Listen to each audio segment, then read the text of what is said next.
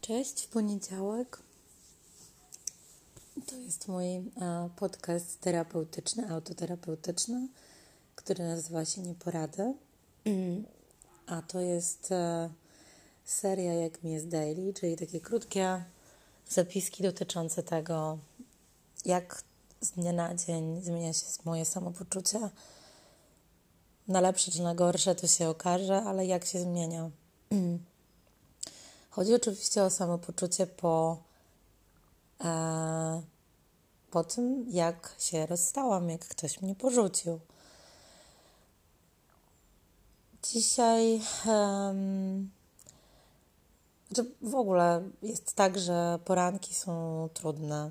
W zasadzie poranki się zaczynają tak, że ja się budzę i, i cały czas mam jakieś takie przekonanie w tyle głowy, że o Boże, co za chujnia, o Boże, to się wszystko już skończyło, e, tego już nie będzie, teraz to już zostało tylko moje smutne, zwykłe, szare życie z obowiązkami, bez uniesień.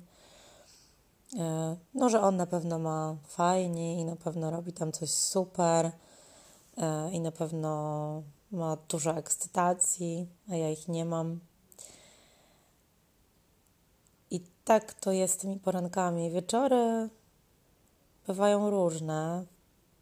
Wieczory staram się sobie jakoś zapychać różnymi rzeczami, filmami, spotkaniami ze znajomymi, za co mi bardzo dziękuję i dziękuję za to, że są w stanie jeszcze słuchać tego w ogóle całego mojego bełkotu w ciągu dnia jest oczywiście najlepiej, no bo w ciągu dnia mogę sobie zająć czymś głowę, pracą, nie wiem, no różnymi rzeczami. Łyk kawy. Ale no poranki są, poranki są słabe i wieczory są słabe. Jestem potwornie, potwornie, słuchajcie, płaczliwa i bardzo mi się zmienia, zmienia nastrój. Yy,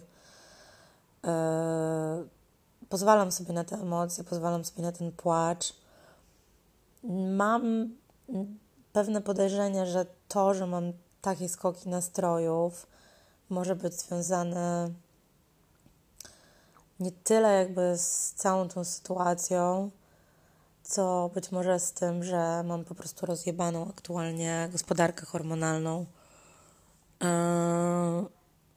przez to, że no, musiałam wziąć tabletkę po, która po prostu najwyraźniej rozjebała mi kompletnie hormony, o czym lekarz mnie informował, ale wolałam e, no, podjąć to ryzyko, niż na przykład teraz zastanawiać się, czy dostanę okres, czy nie. Już w ogóle w takiej sytuacji, w jakiej jestem teraz, e, że w zasadzie no zostałabym w zasadzie sama z tym, z tym, z tym faktem i musiałabym sama się z tym mierzyć w swojej głowie i więc e, szczęśliwie, że podjęłam taką decyzję.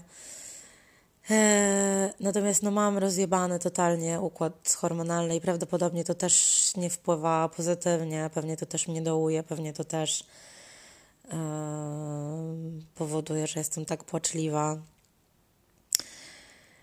Mam takie przebłyski, że że tak jakbym może wracała już trochę jedną nogą do tego swojego e, życia normalnego, tego starego, tego sprzed romansu. Ale to na razie są przebłyski. Na razie jest tak, że jednak jakaś część mnie cały czas tęskni. Jaka, jakaś część mnie jest już w tym, jakby wróciła do tego starego życia, a jakaś część mnie jest. Um, po prostu zmęczona już bardzo tym przerabianiem, tym myśleniem, tym płaczem. E, I jakaś część mnie też um, zaczyna sobie uświadamiać, jak bardzo chujowe, chujowy to był układ, w którym byłam.